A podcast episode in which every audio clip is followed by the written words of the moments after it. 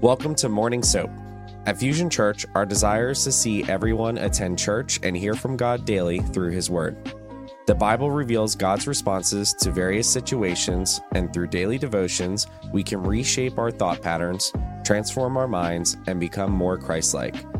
Join us here every Monday through Friday as different pastors and leaders from Fusion Church provide insightful devotions and teachings based on the day's scripture. For the current soap reading plan, visit fusionchurch.cc slash soap and join us as we deepen our understanding and relationship with God. Happy Monday. Happy December 25th. It's Christmas. It's an amazing morning, amazing time to get together and really be like the shepherds, be the first ones at six o'clock this morning to hear God's word of good news. Amen. So we're going to kick off this morning or this uh, time together in Isaiah 7. Uh, so go ahead and we will uh, jump right in. Let's pray. We'll dive in. God, I thank you so much for another day, not just any day, God, but Christmas Day, to get to dig into your word, your truth, your promises, God, for your people. Lord, I pray that this Christmas, that this day, we're coming together, God, we're listening to your word. Be a fresh reminder, Lord, of your promises, not just over your people, of us as individuals, as families, as homes, God. Lord, let every single um, person under the sound of my voice right now, God, meet you in this time together, meet your word, meet your Holy Spirit moving in a new, fresh way. God, open our hearts and minds, eyes and ears to your word of truth and grace and love this morning. We ask and pray this in Jesus' name. And all people said, Amen. Amen. All right, like we said, Merry Christmas. So excited for this morning. We're diving in together. Um, I know 6 a.m. is kind of early on Christmas, but you know what? Growing up, I actually used to go to um, or even serve at midnight mass back in my Catholic church days. So for me, 6 a.m. on Christmas is sleeping in. All right. so usually I'm going to bed around 6 a.m. back in the Catholic church midnight mass days. All right. So, so excited to have this time together as we jump into Isaiah 7. So um, I'm jumping into the new international version, NIV version. So go ahead and get yourselves there, whatever version you want to use this morning to compare. Let's dive in. All right. Isaiah chapter 7. In the NIV, it's entitled The Sign of Emmanuel. When Ahaz, son of Jotham, the son of Uzziah, was king of Judah, King Rezin of Aram, and Pekah, son of son of Remaliah, king of Israel, marched up to fight against Jerusalem, but they could not overpower it. Now the house of David was told, Aram has allied itself with Ephraim, so the hearts of Az- Ahaz, Ahaz, and his people were shaken, as the trees of the forest are shaken by the wind. Then the Lord said to Isaiah, Go out, you and your son Shear Jashub, and meet Ahaz at the end of the aqueduct of the upper pool on the road to the launderer's field. Say to him, Be careful, keep calm, and do not be afraid. Do not lose heart because of these two smoldering stubs of firewood. Because of the fierce anger of Rezin and Aram, and of the son of Remaliah. Aram, Ephraim, and Remaliah's son have plotted your ruin, saying, Let us invade Judah. Let us tear it apart and divide it among ourselves, and make the son of Tabeel king over it. Yet this is what the sovereign Lord says it will not take place. It will not happen. For the head of Aram is Damascus, and the head of Damascus is only Rezin. Within 65 years, Ephraim will too be shattered. Ephraim will be too shattered to be a people. The head of Ephraim is Samaria, and the head of Samaria is only Remaliah's son. If you do not stand firm in your faith, you will not stand at all. Again, the Lord spoke to Ahaz Ask the Lord your God for a sign, whether in deepest depths or the highest, height, highest heights. But Ahaz said, I will not ask. I will not put the Lord God to the test. Then Isaiah said, Hear now, you house of David. Is it not enough to try the patience of humans? Will you try the patience of my God also? Therefore, the Lord himself will give you a sign. The virgin will conceive and give birth to a son and will call him Emmanuel. He'll be eating curds and honey when he knows enough to reject the wrong and choose the right.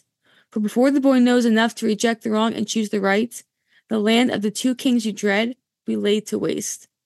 The Lord will bring on you and on your people, and on the house of your father, a time unlike any since Ephraim broke away from Judah. He will bring the king of Assyria. Verse 18, new, new uh, title Assyria, the Lord's instrument. In that day, the Lord will whistle for flies from the Nile Delta in Egypt and for bees from the land of Assyria. They will all come and settle in the steep ravines and the crevices and the rocks, on all the thorn brushes and at all the water holes. In that day, the Lord will use a razor hired from beyond the Euphrates River, the king of Assyria, to shave your head and private parts, and cut off your beard also. In that day, a person will keep alive a young cow and two goats, and because of the abundance of milk they give, there will be curds to eat. All who remain in the land will eat curds and honey. In that day, in every place where there are thousands of vines worth of thousands silver shekels, there will be only briars and thorns. Hunters will go there with bows and arrow, but, but the land will be covered with briars and thorns. As for all the hills once cultivated by the hoe, you will no longer go there for fear of briars and thorns. They will become places where cattle are turned loose and where sheep run. Amen to God's word. All right. Whew.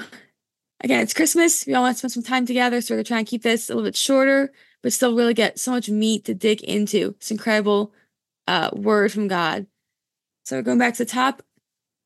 I'm back in verse one. The sign of Emmanuel. You know, we talk about you know, God's promises and God's prophecy and how you know the birth of Jesus it was prophesied for literally hundreds of years before his his birth even came around. This is where it comes from.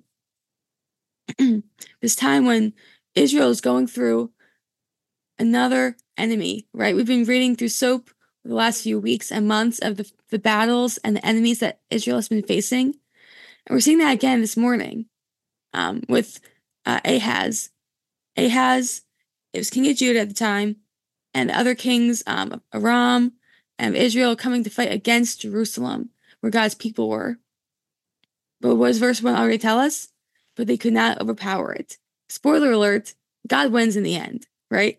So it gives us hope, you know, and if and coming through, seeing what all they're facing, giving hope for the Israelites and to us that God wins in the end. All right. Um, and verse two, we're kind of seeing what happens. You know, David's the, the house of David is told Aram has allied itself with Ephraim. Remember, Ephraim was part of Israel in the past that had broken off. And so the hearts of the king and the people were shaken as trees of the forest are shaken by the wind. Powerful, right? Um, again, what's so cool is if you look at God's word, you know, it's not just a a one-time thing. You know, God's word it confirms itself, it builds itself up, right? So you actually can go back in the book, we're in Isaiah, right? You go back in Second Kings chapter 16, it speaks more about this, you know. Um, so when Ahaz took the throne, he was 20 years old. Just think about, you know, some of the young adults in your life taking on a whole a nation, right, of, of God's people. Um, and we got a brief glimpse of, of him in uh, 2 Kings 16, verse 1. It says, Unlike his father David, he did not do what was right in the eyes of the Lord his God. He followed the ways of the kings of Israel and, not, and even sacrificed his son, his son in the fire, engaging in detestable practices of the nations of the Lord had driven out before the Israelites. So we're seeing how, you know, the heart of, of Ahaz is not towards the Lord. He's offering sacrifices and incense in unholy places to other other gods, other nations' gods, right? Not the Lord your God. Because we know that um, the detestable practices that the people were following, the pagan people were following at the time, like child sacrifice, like all these horrible things, things that God would never have his people be doing because they're so horrible. Ahaz is doing it. He's seeing other people, other kings, other nations do it. And it's because he's so focused on the world, not on his God. What happens? He loses sight of God's promises, of God's plan, and God's best for his life and for his people, right? really the only thing it says, um, uh, as you keep reading scripture, the only good thing about this Ahaz and his legacy is that he was the father of Hezekiah, who became a good king in Judah and in the years after. Um, also recounts more in verse 5 of Second Kings 16, how, you know, again, we're in historical, kind the facts of King Ahaz's reign, um, how he actually took silver and gold from the Lord's temple and gave it as a gift to the king of Assyria. You know, he's copying, he even had one of his um, uh, uh, builders go and copy the designs of these pagan altars to replace the Lord's altar and try and find ways to, you know, oh, that king has it that way. I want it that way too. You know, comparison leads us into sin, leads us into finding again what not what God's best is for our lives. And this is where this king is really setting up, you know. So we're getting the background of who Ahaz is and why the situation is such a struggle for him, you know, and why when all this is coming up, you know, he's he's not going to the Lord. He doesn't know the Lord. He's so focused on other kings and a worldly, you know, temporal temporal temporal vision that he's he doesn't have the Lord to go to him for help when he's facing his these trials. um, so what does he do? He goes looking for worldly help, you know, as like the king of Assyria, you know, taking things from the Lord, that silver, that gold, you know, to try and make make an alliance with the king of Assyria for protection, for peace, you know, for security, right? And how many times, and we again, and we can sit here all day and judge him, myself included. I can sit here and say, wow, that's stupid, right? But how many times have I, I'll speak to Heather, because Heather, you know, needs some truth this morning too. How many times, how many times has Heather withheld something from God because she needed security in the worldly thing? How many times have I withheld, you know, my tithe before I, I was, I knew what tithing was? How many times I withhold, you know, my time or another sacrifice I should have been giving to the Lord because I needed that that fleshly security, that fleshly peace, that, you know, making believe I could do something by myself, right? And I don't need the God God to help me. That's not the truth, you know? And we're seeing how again, how this plays out for God's people. It plays out for us the same way, right? Um it even says, uh, again, digging more in God's word, right? Um, Second Chronicles chapter 28, again, it's recounting the same um, situation, the same time period in history of more details, more statistics of what's going on, um, giving another perspective on the battle that King Ahaz and the people are, are facing. And really, it's also another example of how he's he thinks he's making a, a good he's trying to help God's people, right? He's trying to lead his people. So he has these good reasons, quote unquote, good reasons for doing what he does, right? Trying to protect his people, trying to lead well, trying to be a good example. And yet, if you look at his heart, and God sees his heart, right? God sees all of our hearts. We're seeing this ungodly alliance. And so even though it's a good reason or a good, you know, on the to a, a leadership perspective, a national perspective, is a good alliance. But the the corruption and the, the compromise and the lack of integrity in his heart is what leading these good practices practices astray, right? Again, what's so cool is, you know, God's this whole the way this chapter is written, you know, by verse two, we already find what happens, right? Verse two, we already see that people uh the nations could not prevail against Israel, not prevail against Jerusalem, right? And so Isaiah is already giving us in this chapter the ending before the whole next uh, section, right? So we can have hope as we're reading through, you know? And so cool as we're reading through. And it really got me thinking, you know, we all we all have those times in our lives where we can put ourselves in the place of the Israelites, correct? You know, maybe just me. Maybe my life's a hot enough mess I can, you know, put myself in the place of these hot mess people, right? Um, but maybe you can too.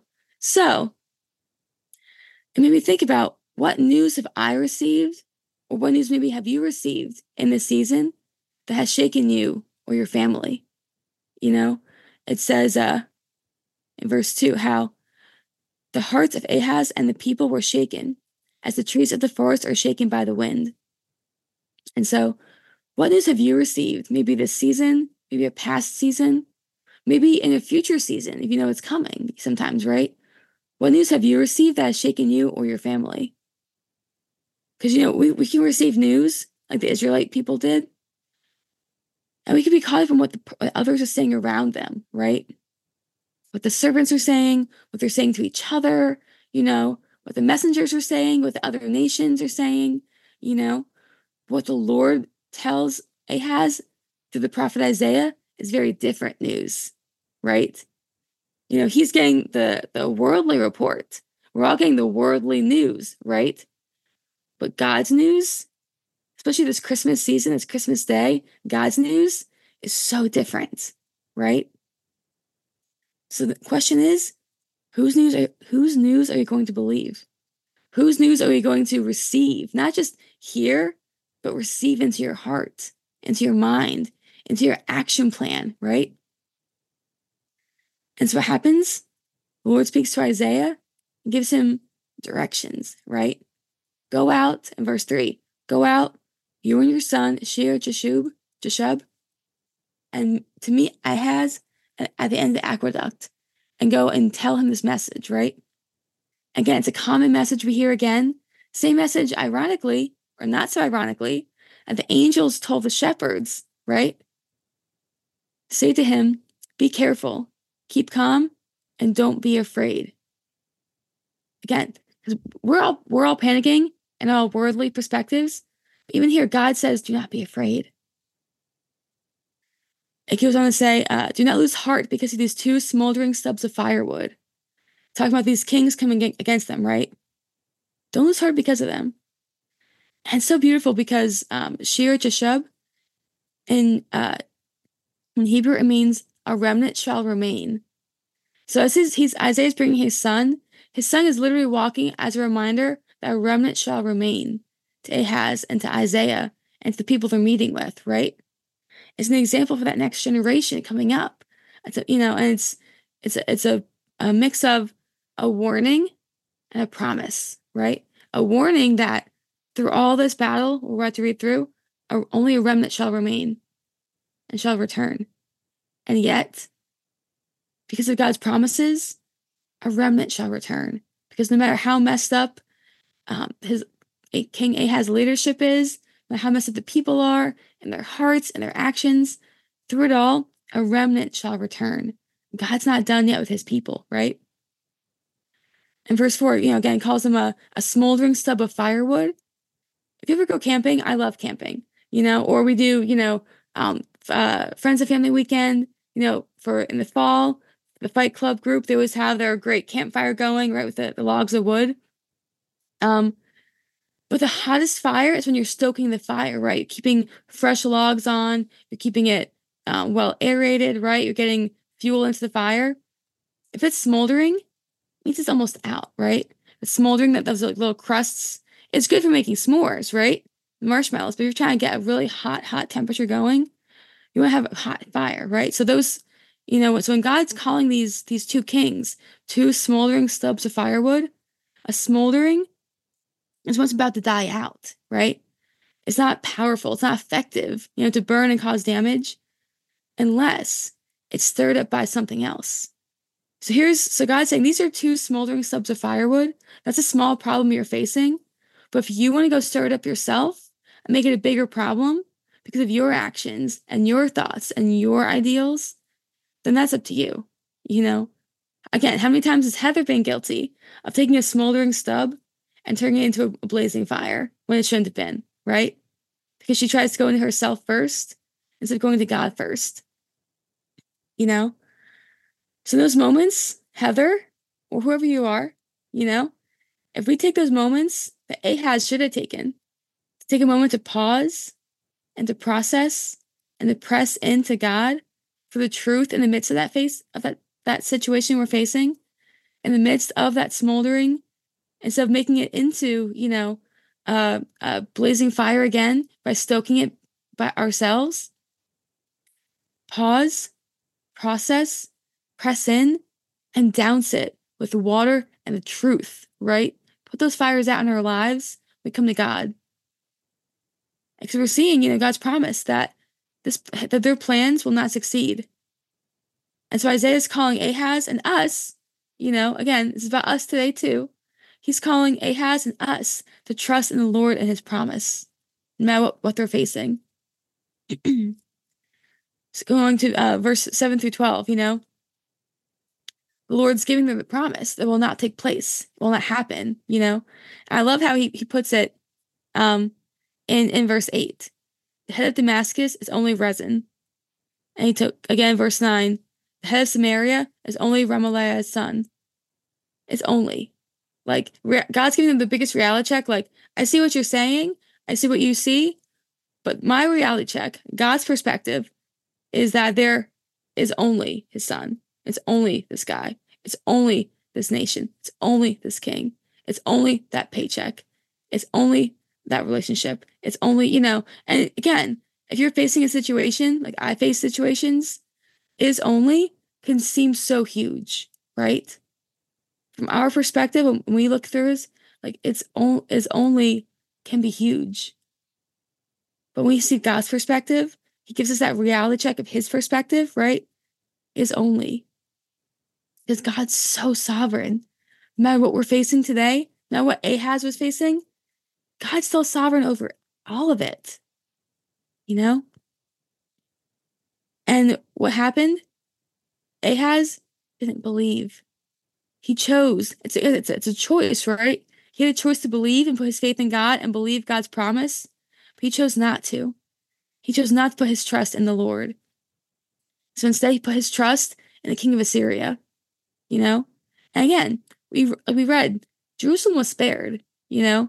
So Ahaz thought he had it. He thought he he came out alive, like, it got this, the people are coming back, like, you know, because God's good, right? And God's so good that even in the midst of one person or one leader not being good, especially over his people, he loves his people too much to let them all go to ruin, right? But he wasn't, but at, in the end of the day, Ahaz wasn't blessed his kingdom, his reign wasn't blessed. And we're seeing how, you know, um, Chronicles and Second Kings and you know all the other books of the Bible as he talk about his reign, that he wasn't a good king. And so it's it's sad seeing, you know, how how uh, those choices add up, right? Those choices add up in our legacy and our influence over people God calls us to lead, right? Our families, our coworkers, in our church, you know those small choices not to trust God don't just impact us, but impact those around us, right? and so we're seeing how God's warning his promise through Isaiah's son, Jashub, you know, that a remnant shall return. God was trying so clearly to make Ahaz know that. That he still wouldn't wake up and hear it, right? And so again, what's he do through Isaiah? He speaks of again through Isaiah in verse 10. Again, the Lord spoke to Ahaz Ask the Lord your God for a sign, whether in the deepest depths or the highest heights. Ahaz said, What he say? I will not ask. I will not put the Lord to the test. And so I had to ask myself, I had to ask Ahaz this in my head, my head, right? Like, because on the outside, it sounds really, really holy, right? You know, you know, even Jesus even said it when he was being tempted in the desert, right? You know, do not put the Lord your God to the test. So okay, is Ahaz, is Ahaz saying, I will not ask God, will not put God to the test because he doesn't want to test God because he's trying to take a holy stance now of, oh, you know, I'm going to honor God. I want to, I want to do that to him. Um, or for a second, think, is he asking, is he will not ask, he's saying, I will not ask God because he doesn't have the faith or the humility to ask God and deal with the answer right? Because in this case, the Lord is saying, Ask me for a sign. Again, the Lord spoke to Ahaz, Ask the Lord your God for a sign. He's saying, Test me. He's saying, Ahaz, ask me and I will tell you, right?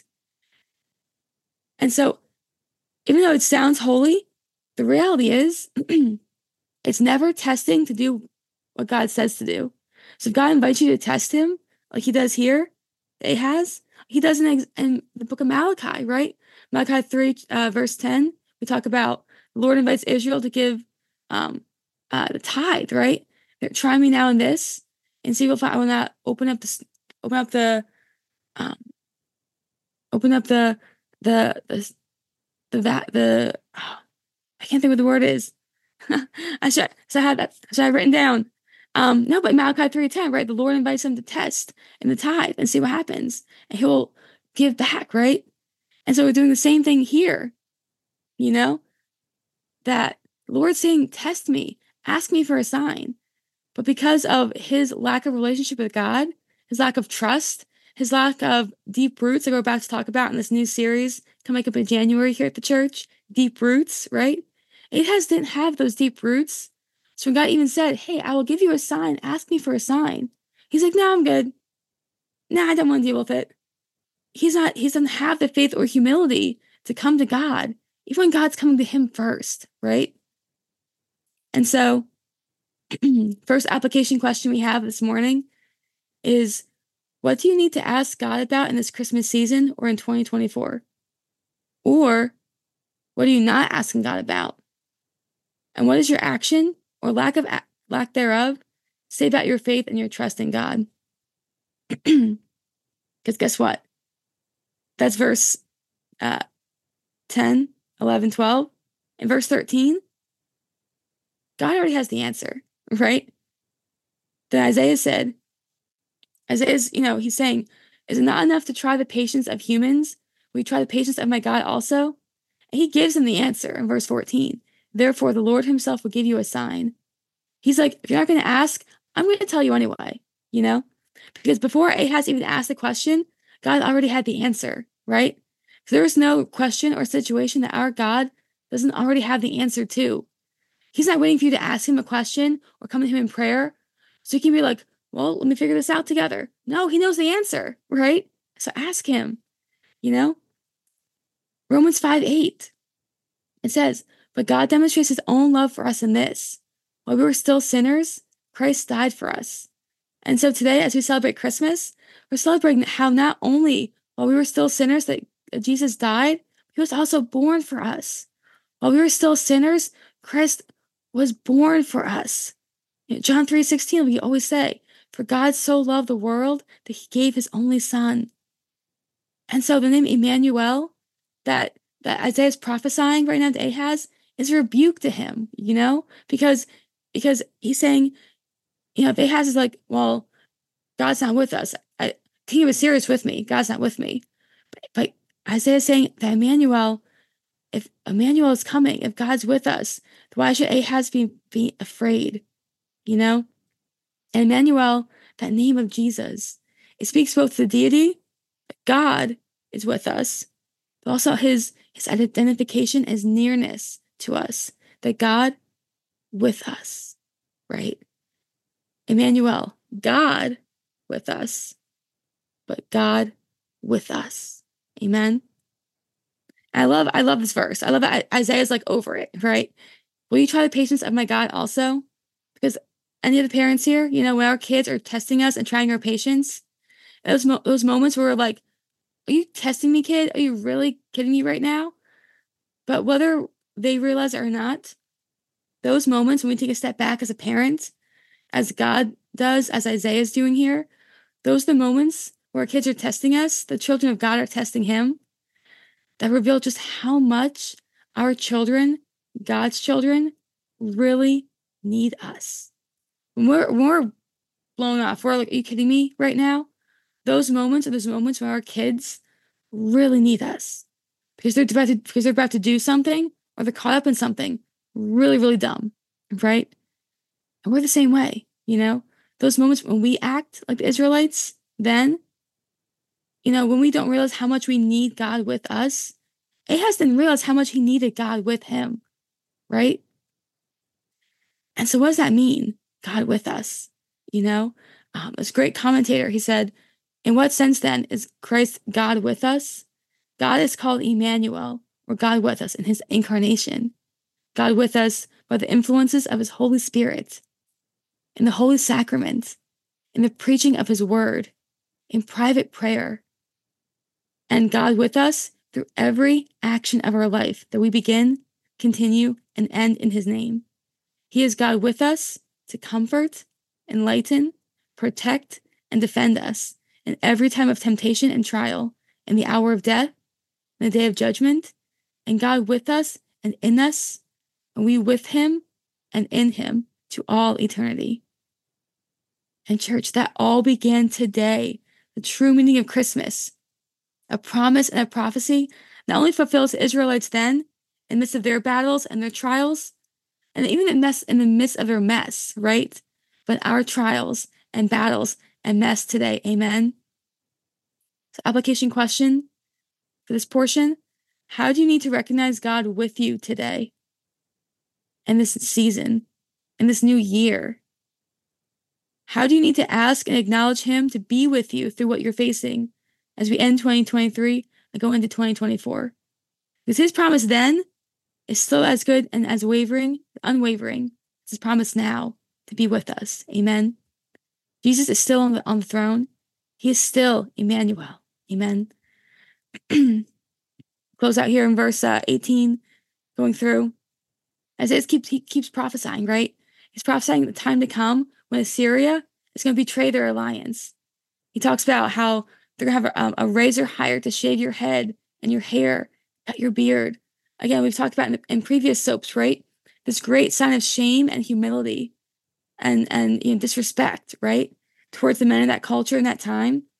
And he's saying, hey, don't get too comfortable because they're going to betray you. There's going to be people coming. It's a reckoning coming, you know? And to us, you know, it sounds great as you're reading through, talking about um, an abundance of curds and honey and milk. But the reality of that situation is, it's actually a sign that there's such displacement and such this population that there'll be too much food and not enough people to eat the food and consume the food. There's no, no slaves, no servants, no guests, no visitors, no large families, right? But there's going to be, um, like it says, is there's going to be cattle and goats to spare, but no one there to, to, to enjoy it, right? Because that land that they think they're going to have protected by the Assyrian people, when Assyria comes in to betray them, it's to be, it's to show poor stewardship, right? It's to show the thorn bushes and the briars, you know? I got that that vision right of being back um, in the parable of the sower, sower of the seed, right? How this the signs of the thorn brushes and the, the thorns coming up uh, choke the seed out, right? The seed becomes this, it's a sign of being preoccupied and distracted by the worries of the world. And so the same kind of symbolism is here, right? Talking about the thorn brushes and the briars and and just this this area of no fruitfulness, no growth, no agriculture in, in, an agrarian population, this means death. This means destruction. This is, you know, physical and spiritual death and, and limitations, right? The cattle are loose, the sheep are gone.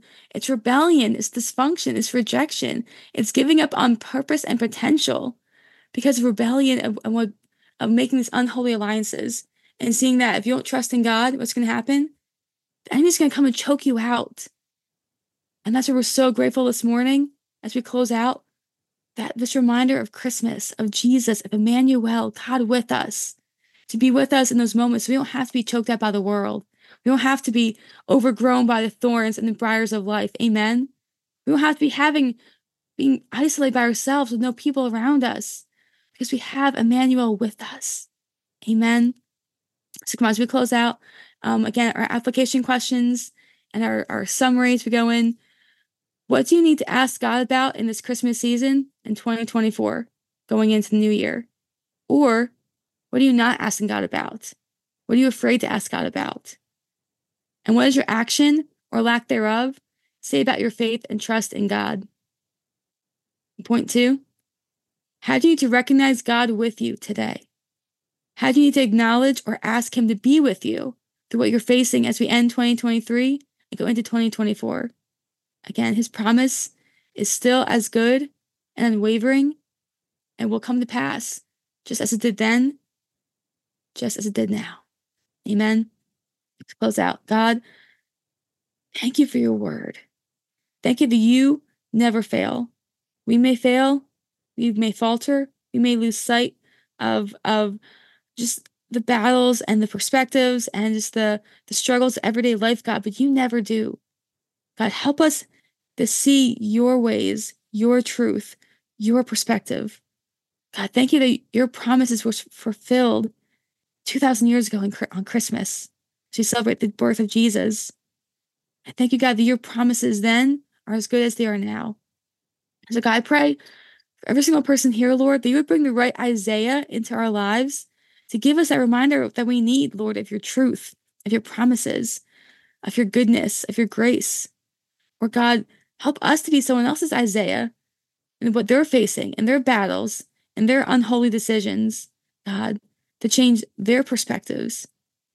Help us to see more of you at work in us and through us, through those around us, God.